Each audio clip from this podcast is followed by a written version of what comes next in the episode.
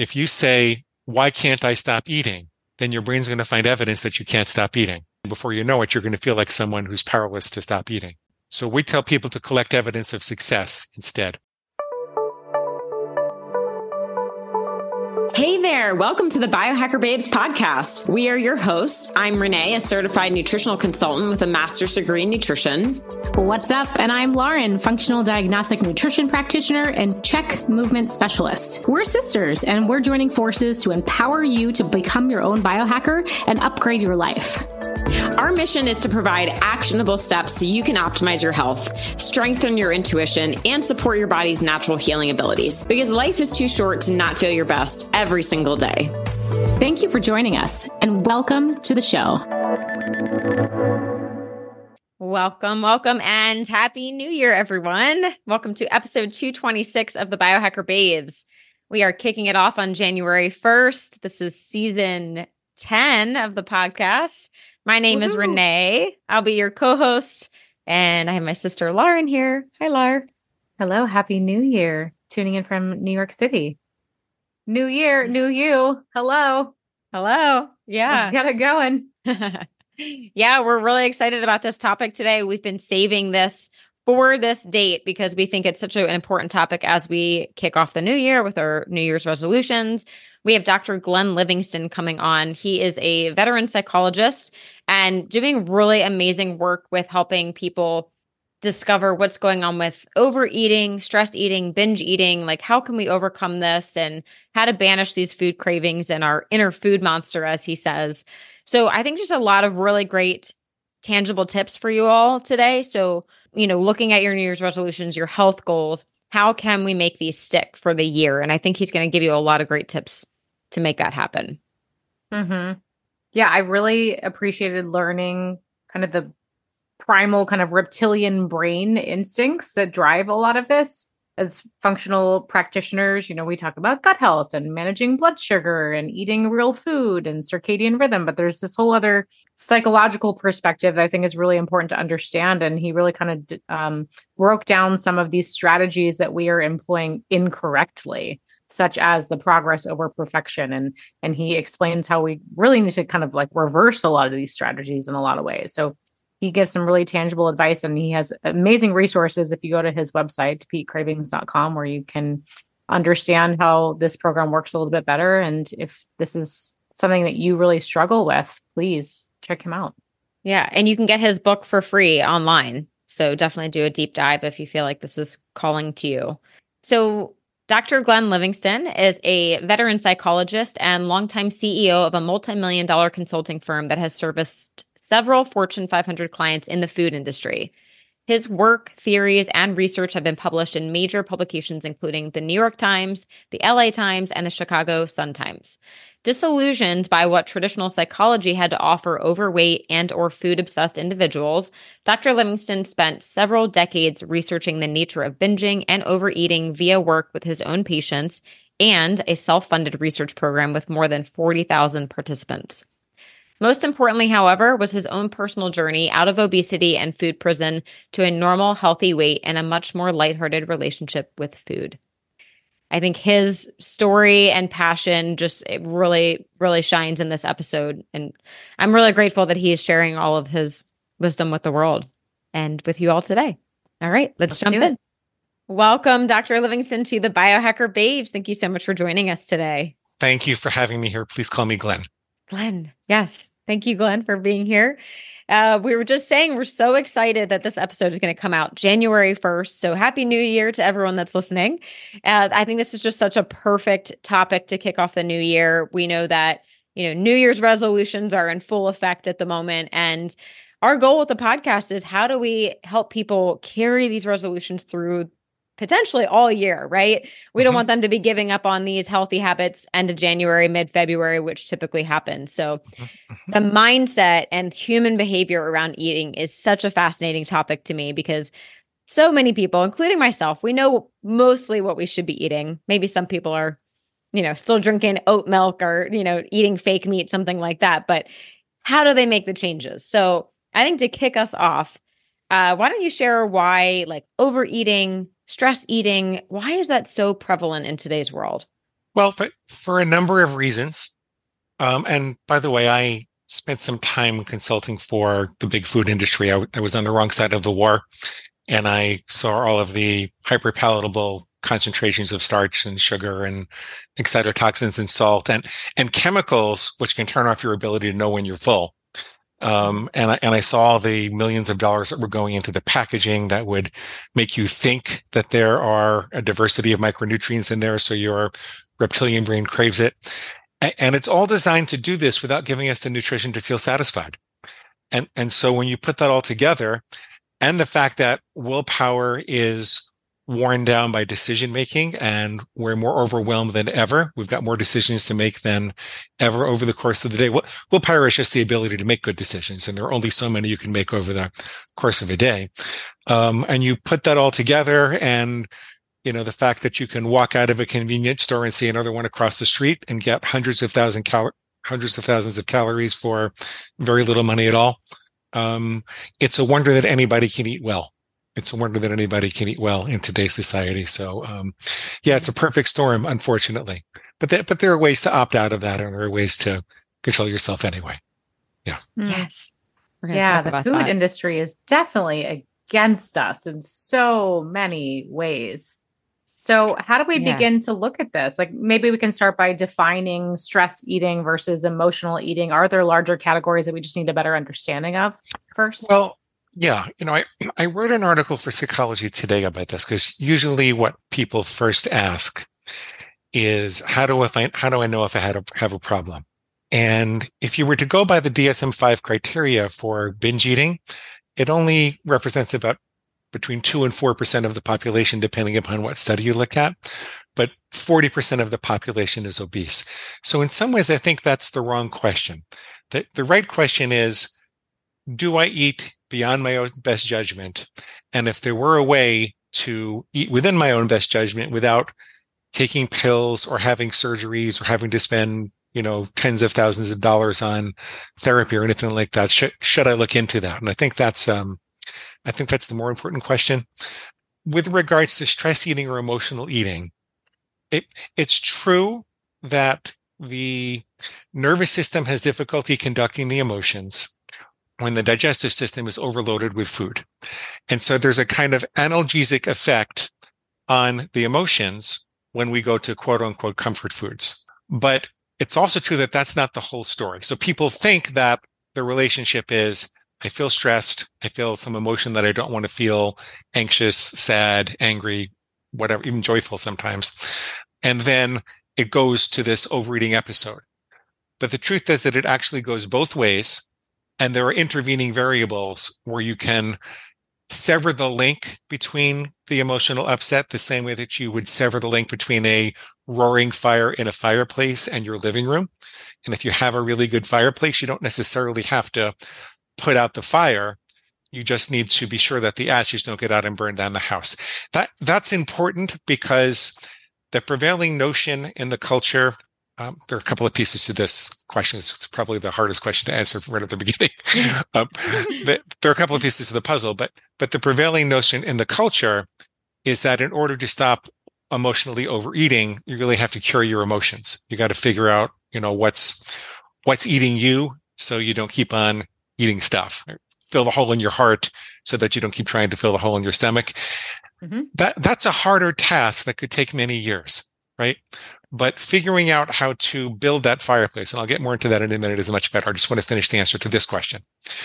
The other piece of the emotional eating equation is that emotions are physiological experiences with a label on them, right? For example, anxiety and excitement have essentially the same physiological um, components. You, your blood pressure goes up a little bit. Your, you know, galvanic skin, skin response goes up. You perspire a little bit. You breathe heavier. And it depends what cognitive label you put on that, whether you experience that as anxiety or excitement. So knowing that emotions have this physiological component, we can actually measure them and see what happens when we give you a food reward. These are mostly done with animal studies, not really with people. But it turns out, for example, that animals, which manifest the components of anxiety and are then given a sugar reward, will teach themselves to manifest those components of anxiety more often. Uh, baboons who have high blood pressure, if they're given some sugar every time they manifest high blood pressure, as a group, they will have the, the, blood pressure goes down a little bit when they get the sugar, but on the whole, their blood pressure goes up um, overall. So, what the clue there is that's called operant conditioning. The behaviors and physiological states that are preceded by a reward tend to repeat themselves. What, what that tells us about emotions is that if you feel really anxious and you feel like you can't get to sleep with a, without a big plate of pasta or a chocolate bar or something, then it might be that the pasta and the chocolate is making you anxious in the first place. You're teaching your body that the way to get all those calories and our, our bodies are calorie acquisition machines and it's going to remember how it got those calories. You're teaching your body that the way to do that is to manifest this anxiety. And so a lot of people, um, it's scary for them. And I, you know, if they have a real anxiety problem, I tell them they have to do this with a, a doctor's supervision. Um, but for three or four days, if, if you say, okay, I can't sleep, then I won't sleep. Whatever I have to do, not to have the pasta or the chocolate or whatever it is you're eating to go to bed. Um, I'll do whatever I have to do. I want to burn this out of my system then your brain starts to go through an extinction curve and it doesn't produce as much anxiety um, because you're not rewarding the anxiety all the time. Mm-hmm. So the takeaways are that um, emotional eating is not the whole story. It's a part of the story. You can remember that by thinking, well, if I was just eating to numb out, then my dentist would probably say to me, I'm, I'm out of Novocaine. How about I inject you with a chocolate bar? Right. Um, we're, we're, do, we're eating it for some other reasons. So we're not just it's not just emotions causing the overeating. It's um it's not having an intervening variable between the emotion and the overeating. I left that part out didn't i? Yes i did. Okay. Let's say that i'm complicated topic. It really is I, I discovered personally, and I, I used to be almost 300 pounds, and I had a real serious problem when I was younger. And I discovered personally that the emotion that would trigger that was a little loneliness or depression, or you know, I was, in a bad marriage, and um, and I would rent the chocolate and then I would rent a pizza after that. And um, so I know that my emotional cycle was feeling lonely or depressed or a little brokenhearted, right?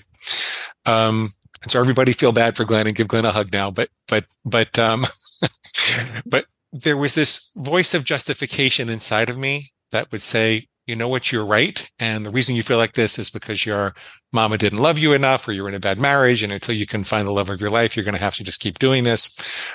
There's this voice of justification that made it comfortable to have all the chocolate and pizza to try to get away from those emotions. Um, and then the chocolate and pizza would reinforce those emotions and you get kind of caught in this, in this trap. So you want to disempower those emotions. So, so for example, maybe that you know, that inner food monster would give me a justification saying, you know what, Glenn, you really need this now.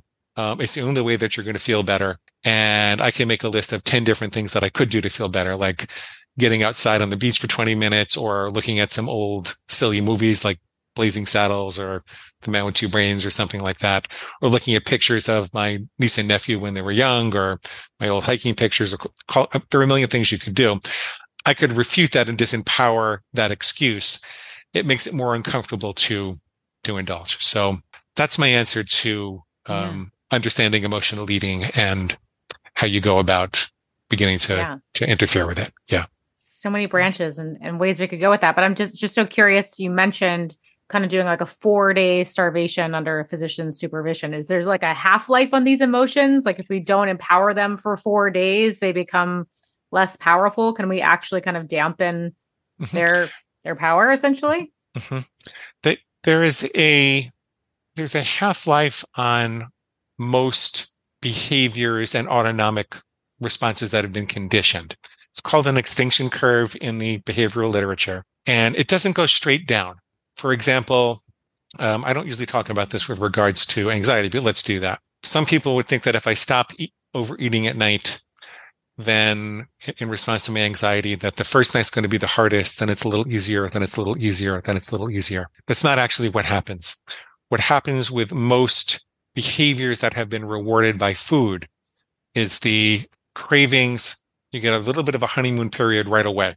You say, Oh, well, Glenn, it, you know, I didn't expect this. I'm doing so much better. And then a couple of days later, there's a big spike. I'll, i want to explain this with regards to food in a, in a little bit. But then if you push through that spike, this is called an extinction burst. If you push through that spike, probably somewhere in the four to seven day range, um, then it starts to go down and down and down and down. That's called an extinction curve. It's very important for overcoming cravings in general because most people, when they get to the extinction burst, think that there's something wrong. They think that they mm. must be doing something wrong and they're going to be tortured forever and they're never going to be able to, to, to power through. And so they give up and then they reinforce the cravings at random again. I want to set the groundwork for understanding what causes cravings and why they aren't a sign of a diseased mind or a problem. If you have stronger cravings than other people, you actually have a healthier brain than other people, not a worse brain than other people. This is counterintuitive in our culture with the messages that we're given. Mm-hmm. 100,000 years ago, if we didn't develop cravings, we would have starved. So if right. we had to be very motivated to identify food signals, the availability of food, and then to do what was necessary, to feel very motivated to go and get the food. So let's think about a caveman. I like to call him Thag, T H A G. And 100,000 years ago, Thag is out scavenging for, you know, fruit and bananas and, and he comes across a monkey and he happens to follow the monkey to a banana tree. And Thag's brain gets very excited thereafter when he sees monkeys. He says monkeys equal bananas. So his brain secretes a whole bunch of dopamine when it sees the monkey and gets him to follow the monkey to a banana tree. And then that behavior is then rewarded so Thag gets banana cravings when he sees monkeys. Well, you could understand the monkey as a food stimulus. And in our modern culture, you're passing the donut store and you know that there's coffee and donuts available. There are coffee and donuts available in the donut store and um, you get very excited before you even get there. You feel happy before you even get there that you're on the way to the donut store. Um, this is like Thag following the monkey into the in to get the banana tree, right? Okay. So now let's assume that you're stopping at this donut store every day on the way on the way home from work and getting coffee and a donut, and you're developing a little punch, and you decide you're going to stop. So you create a rule for yourself that says, I will never stop at the donut store on the way home. Over the course of the 30 days, it'll be three, four days, and you'll have a big spike, that extinction burst, which I call the worthy F for my donuts. Um, that's, that's the little burst. And then it goes down. There are a couple little cravings at the end, and, and then you're done with it. About 30 days later, if this was a daily habit, 30 exposures later, you're not going to crave donuts and coffee as you pass the donut store. Two months later, you'll wonder where it was ever a problem. So why do we get that spike? What's the evolutionary purpose of that spike? Let's go back to Thag again. Thag follows monkeys to trees, finds bananas, gorges himself on bananas, takes them back for his family. It's a survival advantage. Gets more excited and more excited every time he sees a monkey, feels almost compelled. The, the brain automates this behavior. It makes it more efficient. He gets better at following monkeys. It takes him less effort. Um, he thinks about it less. It's just something that he kind of does because the brain wants to spend as little energy as possible to get as many calories as possible because back then that was necessary to survive. Now the season wears on and Thag follows a monkey and he winds up in an empty banana tree. Other monkeys have gotten the bananas. Maybe he's eaten some of them. There's no, there are no bananas. Does Thag's brain immediately give up on craving bananas when he sees monkeys? The answer is absolutely no. Absolutely not. Because having a food signal that leads to food some of the time is better than having no food signal at all. It saves effort and energy, um, which you'd have to go to try to figure out how to acquire food elsewise. As a matter of fact, what Thag's brain does is double down on the craving. He'll get even more excited when he sees the monkeys because the Thag's brain now believes that the reward is available at random and it's testing it out because it doesn't want to give up on something that's become available at random. In the behavioral research, this is the most reinforcing behavior schedule. This is the most re- reinforcing reward schedule, random variable reinforcement um, is most motivating to the brain. This is the reason that you see little old ladies at the casino sitting and pulling at the at the slot machine over and over and over again, right? Because they got to be there when it comes out. You know, got to Yeah. put all my right. Yeah. I was just gonna say it sounds like banana roulette. I'm like, I can see people just keep keep playing. Yeah. Yeah. I mean, I live in I live in Las Vegas, so I witness that a lot. And I'm just like, man, just the dopamine hit of the slot machine, one after another, rolling the dice. Possibility. Yeah. Right. So Yeah. This brings us to a very practical insight. What do you think would happen if the slot machine only ever paid off on Saturday mornings at 10 o'clock? Would you see the little old ladies there during the week? They'd stop Oh, going, yeah. right? Because there's no Mhm. point. They, they would learn that it was only available at this particular time. So the really practical insight from that is first of all, reinforcing your cravings at random is the worst thing you could do. When, when it, when you get to the, you know, the extinction burst or the where the F is my donut point, and your your inner food monster says, you know, you're going to be tortured forever. This isn't working. The worst, very worst thing you could do is just reinforce it and give in. But you also know that if you don't want to give up donuts, you should contextualize it to a very specific set of conditions. So maybe I only ever have donuts on Saturdays after my workouts and I only have two of them. If you do that long enough, your brain will be like the little old ladies pulling a slot machine during the week that only pays off on Saturdays. It will stop generating the craving during the week. It takes longer when you're doing it. Um, we call this a conditional rule when you're trying to extinguish something conditionally rather than totally. But there is a half life, and you'll get to the point where you'll you'll comfortably only have the donuts during the week. There's one more piece of this cravings puzzle that's really important to know. Let's say you go for, let's say you decide you're not going to stop for donuts on the way home from work, um, and you don't have a conditional rule or anything. You you just decide to give up donuts entirely, and you go through 30 to 60 days driving past a donut store, and you can't even remember why you used to get the cravings. Why does it? Why does it even bother you? Then all of a sudden, you're at your mom's house. Maybe you moved to a new city, you hadn't gone to your mom's house for a while, and she always used to serve donuts on Sunday morning. And you've got this incredible craving. You're saying, where is this coming from? I don't understand. I thought I fixed this must not work. Well, it turns out that cravings are specific to food stimuli. Because remember, the brain is trying to learn how do I find how do I find bananas? How do I find um, you know calories as easily and efficiently as possible? You didn't fail at extinguishing the craving. You extinguished the donut store as a food signal for the craving. You didn't extinguish your mom's house as a food signal for the craving. So you have to avoid getting the false impression that you have um, that you failed when in fact you've succeeded. And th- this happens all the time. Some people get depressed about this and they say, well, what if there are 40 food signals? There, there are usually not 40 food signals. Um, they're usually, you know, 80% of the problem usually surrounds one behavior. Maybe 15% of it sounds it surrounds the next one. And then there are all these little stragglers, you know, like what happens on Christmas or, you know, a birthday party or something like that. And for those situations, you can create, um, special reminders. Like, let's say I know that I have trouble on Christmas with donuts. So I set up a bunch of emails to arrive in my inbox, you know, the week before Christmas telling me what am I going to bring to the party and what am I going to eat beforehand and how am I going to thoroughly nourish myself and what justification is my food monster going to say? Like, like maybe it's going to say, Oh, you can start your silly diet again tomorrow. And I'll say, wait a minute. The way the brain works by the principle of neuroplasticity, if I have a craving for a donut today and I say I'll just start tomorrow and I get the donut, I will have reinforced both the craving and the thought. So I'll be more likely to crave it tomorrow and I'll be more likely to think start tomorrow, tomorrow. So if I'm in a hole, I got to stop digging use the present moment to be healthy. So you could put that all in an email to yourself. You have this, you kind of think through how to refute the, the justification and you have that arrive, you know, just before you're going to have the problem.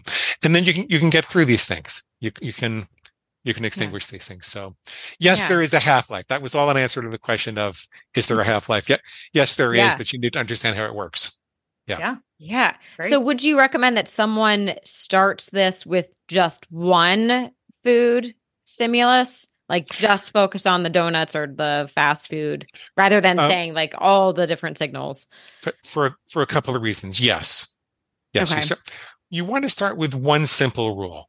You- Mhm. You, want to start with one simple rule because because you want to trigger your identity function because character trumps willpower.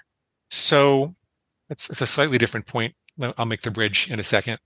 Um, the point you were asking about is is it better to brainstorm all the stimuli that are associated with a particular craving and make a plan for it? The answer to that is maybe it depends upon how frequently the other stimuli occur and how much of a problem they are. What's most important is that people get success quickly, that they have the experience of success. So mm-hmm. I asked them to set a low bar to start with. Hey there, biohackers. We've got an exciting new sponsor to share with you today.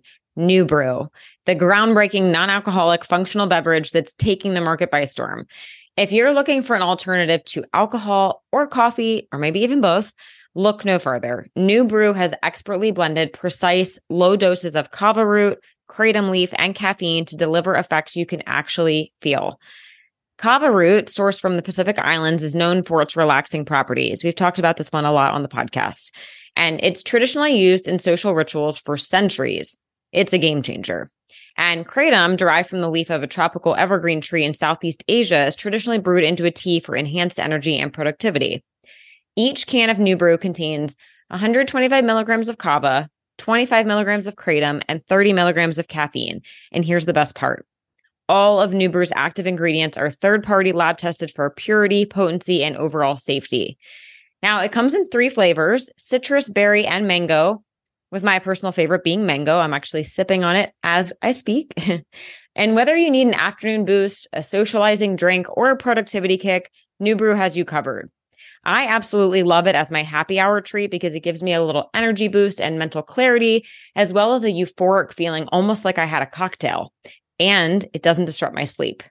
But please remember to drink responsibly. Each can is meant for those over 21, and it's not recommended to mix it with alcohol or to consume more than two cans in a day. Like coffee or alcohol, New Brew can be habit forming, so sip slowly and assess your tolerance. And if you're in recovery or living a 100% sober lifestyle, we recommend steering clear of New Brew. So please stay informed and learn about responsible kava and kratom use at drinknewbrew.com. And if you're ready to give it a try, head on over to drinknewbrew.com and use discount code biohackerbabes to save 25%. Cheers, my friends. What most people do is they live like the, well, I think it's Longfellow. I forgot the name of the poet. There's a poet who said, uh, he wrote a poem about a little girl, and when she was good, she was very, very good, but when she was bad, she was horrid. And that's how most people. That's how most people eat, right? Yeah, yeah, yeah. Yeah, I've already ruined my diet today, so let's just go for it. Let, us just go to town, right? Yeah. And then they say, "Oh my God, I better make up for it." So I'm just going to have dirt and rocks for two weeks, and you know, then I'm going to be better. I'll lose the weight really quickly. And they get on this binge restrict cycle, and it's a roller coaster, and it signals the brain that they live in a feast and famine environment, which means that when food is available, the brain's going to say, "I better hoard this now." Right. As opposed to showing their brain that there's regular, reliable nutrition available day in and day out. That's how you, that's how you kind of damp down the cravings as you're going through. But there's an extension of what you're asking, which is it's better to start slowly. It's better to start with something that you could and would do that doesn't seem like a tremendous burden. For example, I knew this trucker who said, you know, I can't stop eating fast food, but I'll tell you what, I, I won't go back for seconds. So I'm going to have fast food three times a day, but I won't go back for seconds. And he proceeded from that role to have an experience of success and very slowly kind of adjust his rules and his, his, his diet so that he lost 150 pounds over, you know, a couple of years. So what, what really happens there? Well, the problem with setting a high bar, I'm only going to eat a thousand calories and I'm going to exercise two hours every day is that you can do it when you feel all motivated after reading a new diet book over the weekend or, you know, getting on the scale and feeling pissed off at yourself. Um, can I say that on this call? I'm sorry. Yes. Um, okay. Mm-hmm. Yeah. Um, you can do that when your motivation is high, but what's going to happen the first day that you wake up and you don't have your mojo or you're in a really foul mood? And your brain is always observing what you do on a regular basis. Character is what we habitually do at the moment of temptation. If your brain observes that you tend to break your commitments repeatedly, then you're going to develop a failure identity and those commitments are not going to mean anything. They're going to stick less and less and less. But if you set a really low bar, you know, I'm just going to, I won't go back for seconds. I'm going to eat fast food, but I won't go back for seconds. Or, you know, I'll always put my gym clothes out before I go to bed at night. Something you can do even if you're in a foul mood. Then over two weeks, four weeks, six weeks, your brain says, I seem to be someone who doesn't go back for seconds. Look at that. I seem to, I seem to be able to be successful. This triggers your identity function because it's easier to eliminate decisions. If you're ju- if you're just someone who doesn't go back for seconds, then every time there's an opportunity to go back for seconds, you don't have to agonize about do I go or don't I go. And for that reason, you're not wearing down your willpower. It's just what you do. This is the same reason if I ask people, could you give up chocolate forever? They'll say, uh, I can't do that. If I say, could you become someone who doesn't eat chocolate? They'll go, maybe I could do that because they kind of intuitively know that there's this identity function and that that character trumps willpower. So we have people start with one simple rule, one simple rule, something that you could and would do, but it's not too onerous, and um, you can do it even if you're in a bad mood. Hey, biohackers, are you feeling overwhelmed this holiday season? We totally get it. November and December's demand, like end of year tasks, holiday preparations, gift shopping, family get togethers, it can really be a relentless source of stress, although so much fun at the same time. Well, you can breathe easy because Stress Guardian is here to help you. It's the latest scientific breakthrough from Bioptimizers, the geniuses behind Magnesium Breakthrough. And it's packed with a blend of 14 adaptogenic herbs that help to regulate your stress response naturally, granting you control over your holiday stress. Think resilience here. So with daily use, Stress Guardian becomes your personal shield against seasonal tension, enhancing both your mental and physical well-being. So say goodbye to just surviving this holiday season. Thrive instead. To get a head start on your holiday stress, visit stressguardian.com slash biohackerbabes and make sure you use promo code biohackerbabes10 at checkout to get 10% off your order. And Bioptimizers is so confident in their products that they offer a risk-free 365 day money back guarantee. So go ahead, discover the secret to peace on earth this holiday season. So it's not simply just about building the confidence, it's about changing that identity or the narrative around the relationship. That's interesting. I hadn't thought about that. Like because we we so become our emotions, right? In our nervous system state so often. It's hard to to tear that apart. Lauren, that's very true. And what most people do with their eating is collect evidence of failure. Sure. Um, right? Yeah. Yeah. Why can't I stop eating? What's wrong with me? I'm bad. I suck. I knew this was going to happen. Right. And when you ask a question to yourself, you're actually setting up your brain to go find evidence. So if, if you say, why can't I stop eating? Then your brain's going to find evidence that you can't stop eating. Yeah. If you keep mm. looking for evidence that you can't stop eating, then before you know it, you're going to feel like someone who's powerless to stop eating. So we tell people to collect evidence of success instead. How can I improve? What did I do right? I had five cupcakes instead of 15. How did I do that? How did I stop at five? The binge lasted for a day as opposed to a week or a month. Why? How did I stop it at that point? What, first and foremost, collect evidence of success. Then you can ask what went wrong and how could I improve? Um, but first and foremost, you want to collect evidence of success. And then you concentrate on building a success identity. Yeah. And, and hmm. most people have the mindset that they're powerless and unable to control themselves. Yeah. And, and that's, yeah. Yeah. How do you encourage people, or what is kind of the framework for collecting su- successes? Because I think, as you mentioned, we're so wired to look for those failures, and it's so much easier to identify pain rather than to identify something that worked because there's not a lot of sensation around that event. So how do we even know like how to look for those wins? Okay. So I in our methodology, and I discovered this like 20 years ago when I overcame things myself. We we bifurcate the mind. We we separate constructive versus destructive thoughts about food very carefully. And we do that by making a rule. There are a lot of reasons people are worried about making a rule. We could go over the objections if you want to. But for now, just know that we this is a rules based system. So if I say I will never have chocolate during the week again, I'll only ever have it on Saturdays, then any thought in my head which suggests that I will ever have chocolate on a Wednesday again, I say that that's my inner food monster. You don't have to call it a monster. You can call it something else. Um, and it's moaning for monster mush. My inner food monster is moaning for mush. Chocolate is mush on a on a weekday. I don't let monsters tell me what to do. Um, and so you kind of set up a tripwire, which wakes you up when that part of the reptilian brain that wants you to break your rules becomes active. Okay. The, the question was, how do I encourage people to collect evidence of success? So the reason it's important to understand that is in that framework, you can see that the negativity that ensues after you have a mistake or, or a serious binge, that it's actually motivated by your monster. It's your monster trying to make you feel too weak to resist the next binge. And you will, one of the first places people observe this is that if you just refuse to yell at yourself after a mistake, that doesn't mean we're not going to analyze the mistake and figure out how to do better. But if you refuse to yell at yourself, you'll find it hard to escalate the binge. You'll find it hard to keep overeating if you refuse to yell at yourself. I learned that from Carol Munter. And then I, I talk to people. So that's the first thing I do is I said, you're not allowed to yell at yourself after a mistake, no matter what. Then I talk to people about committing with perfection, but forgiving yourself with dignity. See, it's the misuse of perfectionism that tends to cause that that self-critical voice to go on and on and on of people to perseverate about guilt and shame. But the idea that they should just pursue progress and not perfection is equally as problematic. Mm. When you look at the psychology of winners, what they do, let's look at Olympic archers, for example.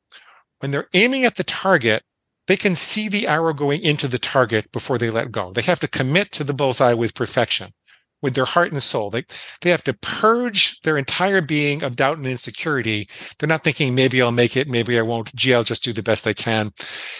And when it comes to a food rule, when it comes to something that's toxically pleasurable, when you say progress, not perfection, all that really means is I'll try for a little while until I don't feel like it anymore. Right. Yeah. But but now yeah. let's so, so you got to commit with perfection. You got to leverage the energy of perfectionism and commit with it. But now let's look at what happens when they miss the target or they miss the bullseye. Um, first of all, they have a very specifically defined bullseye. They're not aiming at a fuzzy bullseye. They know exactly where they're aiming because then if they miss the target, they know by how much and in what direction so that they can make natural adjustments. And if they keep getting up and practicing and aiming at the bullseye with perfection, but then forgiving themselves with dignity while they make the adjustments, um, they have to get better because we are natural learning mechanisms. What prevents people from getting better with their eating is that they allow their pig to say that I used to call it a pig a long time ago. Millions of readers, I, will go to a bookstore and sometimes they point at me and go, pig guy, you're the pig guy um, oh. which is not what I want to happen on a first date, but that's another story. Um, oh no, former pig guy. Former pig guy. former, former yeah. So they, they, should remember to say that next time, please. Um, what typically happens is people will say, "Well, progress, not perfection," and then they make a mistake, and then their inner food monster will say, "See, you're not perfect, so you're nothing." You obviously can't do this. You should just shoot the rest of the arrows into the air or into the audience or just just give up. Shoot them into the ground. Um, and then underneath that is this libidinous squeal this libidinous smile that says yippee yippee yippee let's go do it. Because then we get to eat everything that we want to. And so people are using the energy of perfectionism backwards. When they're aiming they're saying progress not perfection. When they're missing then they adopt perfectionism and say well if they're not perfect they're nothing you want to do just the opposite you want to aim with perfectionism, but forgive yourself with dignity afterwards. One of the ways we help people with that is we talk about turning guilt into responsibility.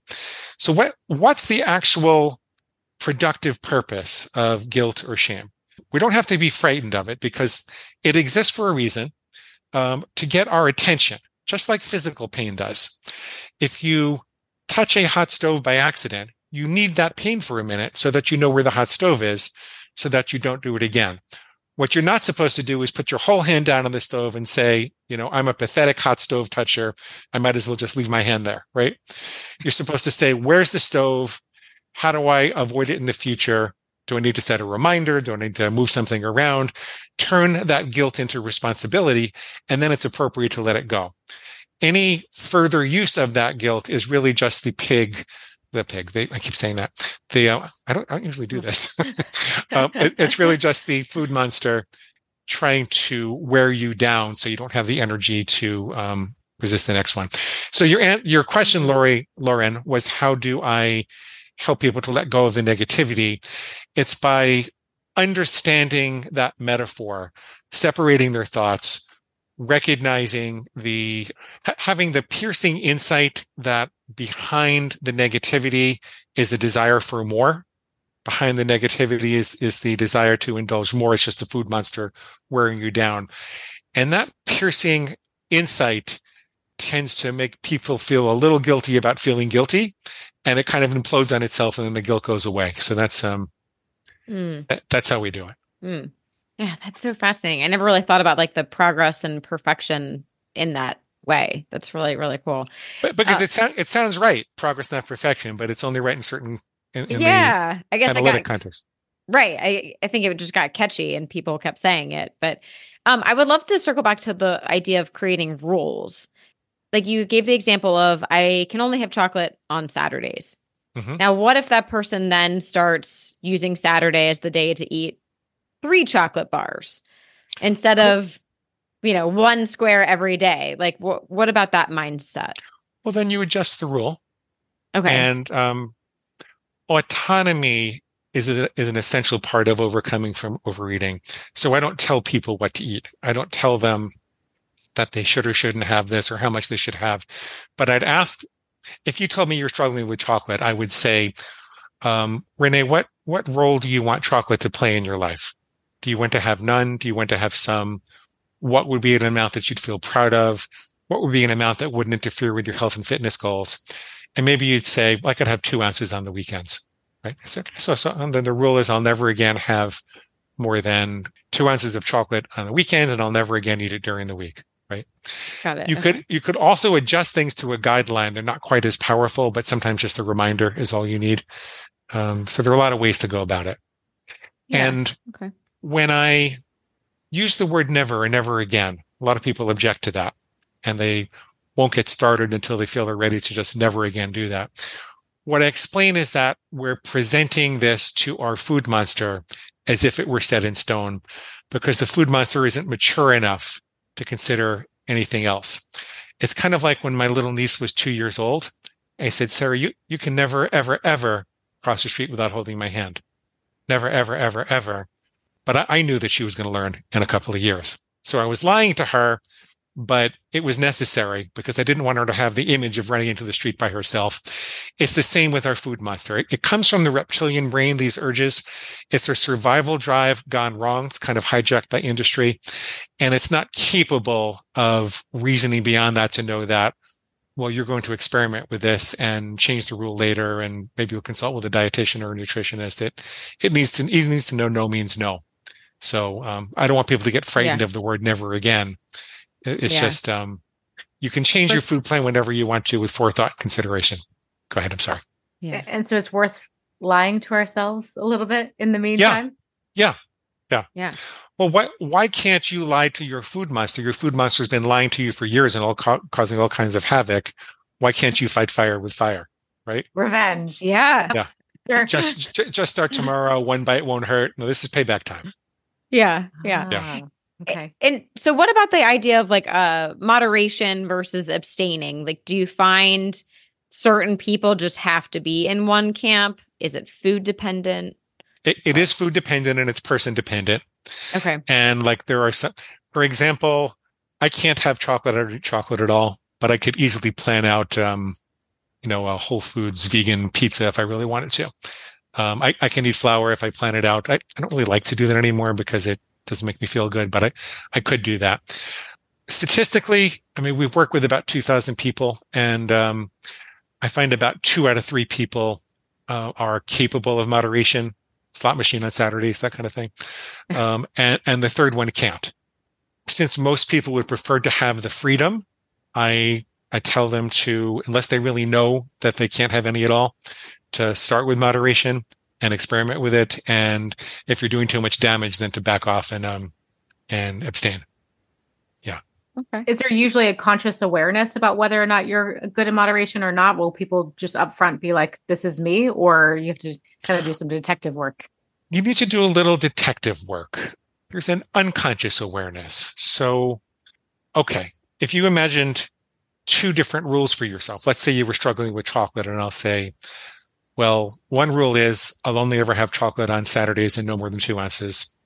And the other one is I'll never eat chocolate again. Then I'd ask you to take a deep breath and I'd project you into the future where you're down the road.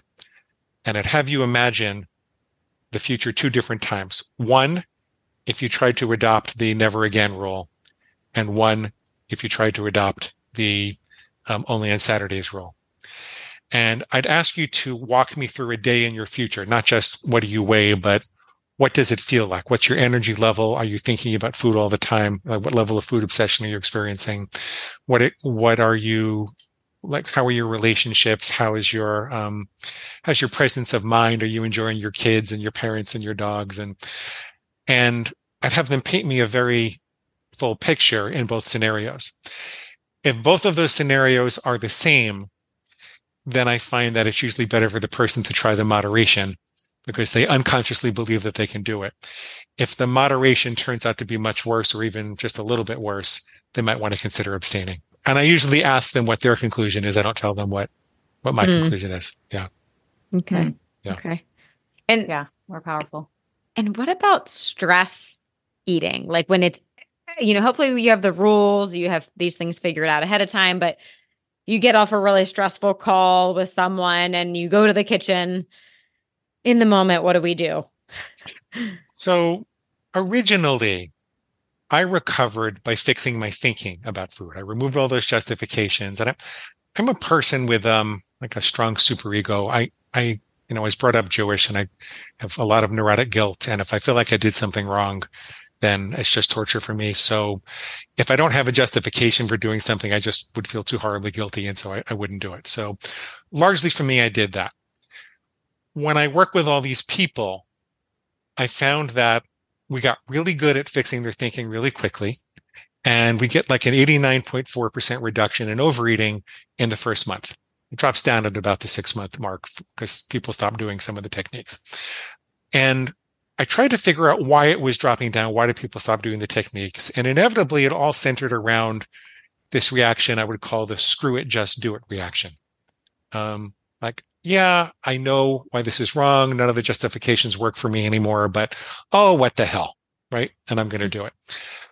It turns out that the reptilian brain has the ability to push the rational brain out of the way if it perceives a very scarce opportunity for resources or an emergency. Doesn't matter if, whether it's a true emergency or not. And when I started investigating what was behind the screw it, just do it response, it was inevitably what psychologists would call organismic distress. So it could be that you just got off of a phone call and there are competing, you know, competing interests and, you know, decisions to be made and you're just not sure what to do and you're just feeling this level of distress. It could be that you skipped a meal and you're overly hungry or you didn't sleep well last night or you didn't have enough you know you're, you're dehydrated or you've got too many decisions coming through you over the course of the day so so it turns out that fixing your thinking all by itself is necessary, but not sufficient to really stop overeating, to really defeat everything. You actually do have to engage in more self-regulation. Um, and so the most important one is the regular, reliable nutrition, but you also kind of need to look at your sleep and your, um, your socialization. You, people start to get into a state of organismic distress when they, um, when they feel isolated too much. That doesn't mean you have to be a social butterfly, but you have to feel like you have a tribe. You know, you have to look at all these different areas and work on that. Some easy ways to do that is to take five minutes twice a day and step out of the rat race. Most of us are like glued to our computer screens and our phones, making decisions all day long. Take five decision free minutes twice a day, even if you have to lock yourself in the bathroom without your phone. Five decision free minutes twice a day. It makes a really big difference because it, that's when our brains start to restore our willpower. And that's when things start to seem less overwhelming. Um, also, there are breathing techniques that can that that can take you out of organismic distress. What what organismic distress really is, is the body telling the brain, we need something. You better do something quick. We need something, right? Mm-hmm. This is mm-hmm. why you get the just hand over the chocolate and nobody gets hurt experience. And it turns out that when you're having that experience of an urgent need to do something, that, that your, your nervous system has activated the sympathetic part of the system. And the sympathetic nervous system is the part that is responsible for our survival. If you're running from a hungry bear or you're trying to, um, you know, fight off a predator or uh, seize a unusual opportunity, that's your, your sympathetic nervous system getting you all revved up and ready to go. There's the opposite system that calms us down and says it's okay to breathe and rest and digest. Now, it turns out that you can activate the parasympathetic system, the rest and digest system with your breath. Because if there really were a hungry bear chasing you, you'd have to be breathing really fast and short. right? But if you breathe in for shorter than you breathe out, we call them 7-11 breaths. Got that from Laurie Hammond. Breathe in for a count of seven and out for a count of 11. Do that three or four times and your body's going to chill. It's going to say, there's no hungry bear chasing us. Obviously, there's no hungry bear chasing us because we're taking a long time to breathe out and not, not as long to breathe in. And it takes you from the state of urgent doing, we need something to kind of relaxed being. Um, I first learned this in yoga. I, I, I once had lunch with a woman who, um, she, when she found out what I did for a living, she said, Oh, well, I used to binge every night until I started doing 20 minutes of yoga at night. And it turned out it was the breathing and the yoga at the end that was really helping her. So, um, wow. yeah. So, so you, Powerful. you, mm-hmm. yeah, I'd never heard of the 7-Eleven. We use a lot of like the 478 or like the physiological side to activate that parasympathetic. I like 7-Eleven, but 7-Eleven. it reminds me of the store 7-Eleven. Yeah. Where all the, where all the treats are. well, I, if you, if you took more 7-Eleven breaths when you went into 7-Eleven, you probably wouldn't do as much damage when you went that's into. the strategy yeah totally yeah, yeah. so i'm curious with all these techniques how much would you put that under the category of like redirecting or strengthening willpower versus like some of these other physiological root drivers like blood sugar optimization or gut health or like default Sleep. mode network being too it's redirect it's redirecting willpower but it's actually also eliminating the need for willpower okay, we're told in our culture to eat well 90% of the time and indulge 10% of the time, which is all well and good. But how do you know which is the 90% and which is the 10%? So if you have the idea, I'm just going to eat well 90% and indulge 10% of the time, every time you're in front of a donut or a chocolate bar, you have to decide is this part of the 10% or not.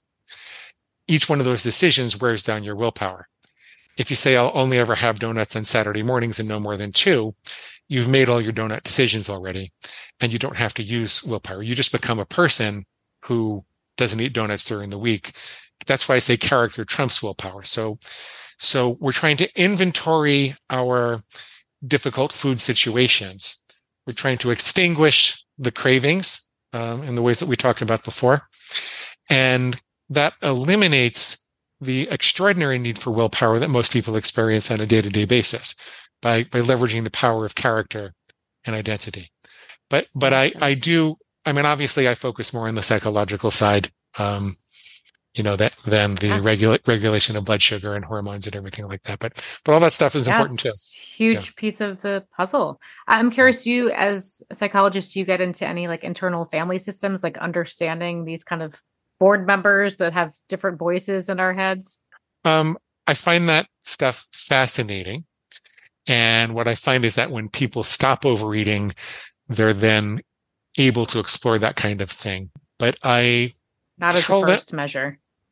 Not as the first measure. And I tell them to think of that as a goal separate and apart from overcoming overeating. The danger is people think I have to work out my internal family traumas before I can stop overeating.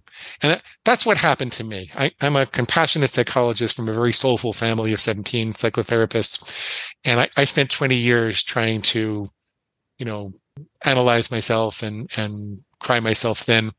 Um, and it just didn't work. I would get a little thinner and a lot fatter every time. And so I've, I've got a real, I've got a real sensitivity to very practical methods and understanding the science behind overcoming overeating. And remember, I work for the food industry, right? So those were external forces that had nothing to do with the fact that my mama dropped me in my head or her mama dropped her on, on her head. You know what I mean? So, so it's, it's not that I disdain that kind of stuff. I think it's fascinating. And I think there's a lot of growth that occurs there, but, um, it, it's not where I focus. I, I, I can get yeah. people to stop overeating fast. If they, if they'll do what I tell them to do, I can, I can get them to stop overeating fast. I, I could, I could probably cure them of what ails them from their psychological trauma over the course of a couple of years. And in some ways that would be more meaningful, but I would rather you were thin and healthy and still had a little psychological trauma and dealt, dealt with someone else about that. yeah. That, that, I mean, you want to yeah. give them the immediate relief yeah. that they deserve. Yeah. Yeah. Yeah. Well, and then your feelings are more accessible once you do that. And so sure. their mm-hmm. therapist will usually call me and thank me um, for, yeah. For putting this well, together. we're putting yeah. out the fire, but in some ways we are doing some IFS, right? Like just telling the firefighter they can take a take a seat. yeah. Yeah. Exactly. It's really a holistic cool. approach, I think, right? I think I think so. Yeah. I think yeah. so. It's it's what worked for me because I was obsessed with it and you know, yeah. I seem to be able to teach it to other people now. So it's the most meaningful thing yeah. I've ever done. I, I, love it. Yeah. Yeah. You found, you found your calling. Well, thank you. This has been super fascinating. A lot of food for thought, even for myself personally. Oh, yeah. good. good. So I'm curious, how do people access this? What does it look like to go through this program? What can the, people expect? The first step would be to go to the website, which is at defeatyourcravings.com defeatyourcravings.com.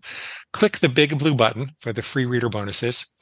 Um, sign up for those and you'll get a free copy of the book in Kindle, Nook, or PDF format. We do have other formats, but there's a traditional, traditional charge for those. And you'll get a couple of other things. I know this, there's a lot of information and it sounds a little abstract and weird. It really helps to listen to me coach people through full sessions so you can see how it really works in practice. So I recorded a bunch of them and it's a very compassionate process. You can hear people going from feeling overwhelmed and confused and helpless uh, about food to feeling, you know, powerful and confident and optimistic about it.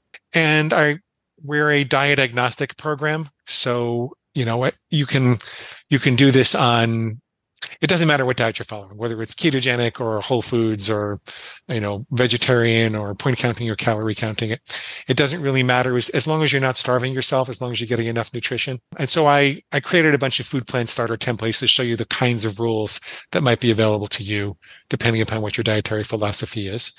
Um, and a bunch of other good stuff. It's, it's all at defeatyourcravings.com. Uh, click the big blue button. Once you do that, you'll be led to our coaching programs and, um, you know, other downloads, my own podcast, all that kind of thing. But, um, defeatyourcravings.com, defeatyourcravings.com. Yeah. Perfect. Thank you for all the resources. Thank yeah. you for having me. Yeah. Yeah. Well, Glenn, before we let you run, one final question for you. If you can leave our audience with a piece of advice, something they could start doing today to optimize their health. Oh, pick one simple rule. Pick pick pick one simple rule. I, other examples might be I always put my fork down between bites. I never eat in front of a screen. I will never eat after 8 p.m. again when I'm home. Um, usually you need to make an exception for that if you're out to eat or something. Um, but pick, pick, and these are just examples. Don't let me dictate it. It should be one simple thing that you could and would do. It doesn't feel too onerous, but it would make a difference and it would make you really know that the ship was heading in the right direction what what can you actually win at even if you don't lose weight immediately the only caveat is if your doctor says you have to lose weight immediately then i, I can't override that. But um, in terms of overcoming your cravings this is the best thing that you can do is one one simple rule. Mm-hmm. remember like jim rohn said a life of discipline is better than a life of regret. And like peter mcwilliams said you can't have you can have anything you want but you can't have everything you want you can have anything you want, but you can't have everything you want. So as you're choosing these disciplines, you're choosing what you really want. Um, and there'll be other things that you don't have. Don't focus on the fear of missing out. Focus on the joy of missing out. Focus on what you're going to feel like to have control and accomplish your health and fitness goals and feel like the master of your own fate as opposed to a slave to your impulses. So. Yeah. I'm just curious if you're willing to share. Do you have one rule that you're employing at the moment? Oh, I, I, I eat what grows. I eat with I eat what grows. I don't eat grains. That that's my primary role. I, now this is after almost 20 years, but that that's my primary role. I, I eat what grows. Yeah, like that. I love that. Which means Mhm. that things with things with labels on it, and you know, it, it's exceptionally rare that I would do that. Yeah, Yeah, eat real Yeah. food. I eat, I eat real food. Yeah, Yeah. Yeah, and I I It's a good kind, one. Real food. Yeah. I kind of wish there would be less of an argument in society about you know plant based versus carnivore, and I, w- I wish there would be more emphasis on getting rid of all the processed stuff because that's that that's where the demons really are. So hmm Yeah. Well, it's Yeah. a whole other war fighting the, Totally. the food industry. Yeah. Marketing and labeling. It's tough. Yeah. Yeah. Se- But we're in the same camp, eating real food. seven trillion dollars in the food industry as opposed to I think four point six billion dollars, like literally twenty times smaller of um, fruit and vegetables. So yeah, you do the Mm. math. Yeah, Mm. Th- there's no money. There's there's no money in selling fruit and vegetables. Oh. Yeah. Yeah. Makes sense. A lot against us. Yeah, but but Right. you you can you can you can make a very significant dent with one simple rule. You you can and you can slowly work your way out of all the cravings and find a peaceful relationship with food that you want that you define um, if you use these techniques and tools. Um, a- and it's all free to start. So I, I suggest you go take me up on that. Yeah. Oh, Definitely. definitely will. Yes, that resonates a lot. Yeah. I li- I really appreciate rules. I've I've navigated my life with rules that feel empowering and not too defeating. So Yeah. Same. like Pe- that. pe- Same. pe- people are frightened of rules because they're frightened of the rebel inside of them. They say the moment you make a rule, I want to break it. And I'll say, of course you do. That's the whole point. There's a part of you that wants to keep eating donuts and there's a part of you that wants to regulate it. And the point is to draw that line and figure out how to win the battle with the, with the rebel. I, I don't want to be a slave to my emotions and impulses. I want to make my important food decisions with my intellect not not based on whim and emotion and and impulse and feeling rebellious is just another feeling just like feeling angry or upset or anxious and i don't want my feelings to control what i eat i want me to control what i eat so i'm not scared of rules i'm not scared of um and i can change them if i want to so yeah, Yeah. like we talked about before That's so empowering. yeah, Yeah. great perspective. Well, thank you so much for sharing your experience and your wisdom. And I can feel like you've lived this and worked through it. And that's so meaningful for people. And i I'm speak a little quickly because there's a lot of important information and i'm all excited about making sure people know about it um, we understand that. I know when we get excited, like, oh, la, la, la, oh gosh. Well, I my- feel like my- we crammed we crammed a lot into an episode. I know we you could talk for hours about this, but thank my you. for- my media coach is always saying smaller sound bites calm down um but i can't so Yeah. i can't Yeah. okay Gotta let it flow. okay Yeah. well Well, this was we delightful appreciate thank you so much Yes. Thank Yes. you so much. We're so grateful to have you here. thank you Yes. And thank you to everyone that tuned in. We will see you next time. Love this episode of the Biohacker Babes podcast? Head over to Apple Podcast to subscribe, rate, and leave a review. We truly appreciate your support. Until then, happy biohacking. This podcast offers health, fitness, and nutritional information and is designed for educational purposes only. You should not rely on this information as a substitute for, nor does it replace professional medical advice, diagnosis, or treatment. If you have any concerns or questions about your health, you should always consult with a physician or other healthcare professional.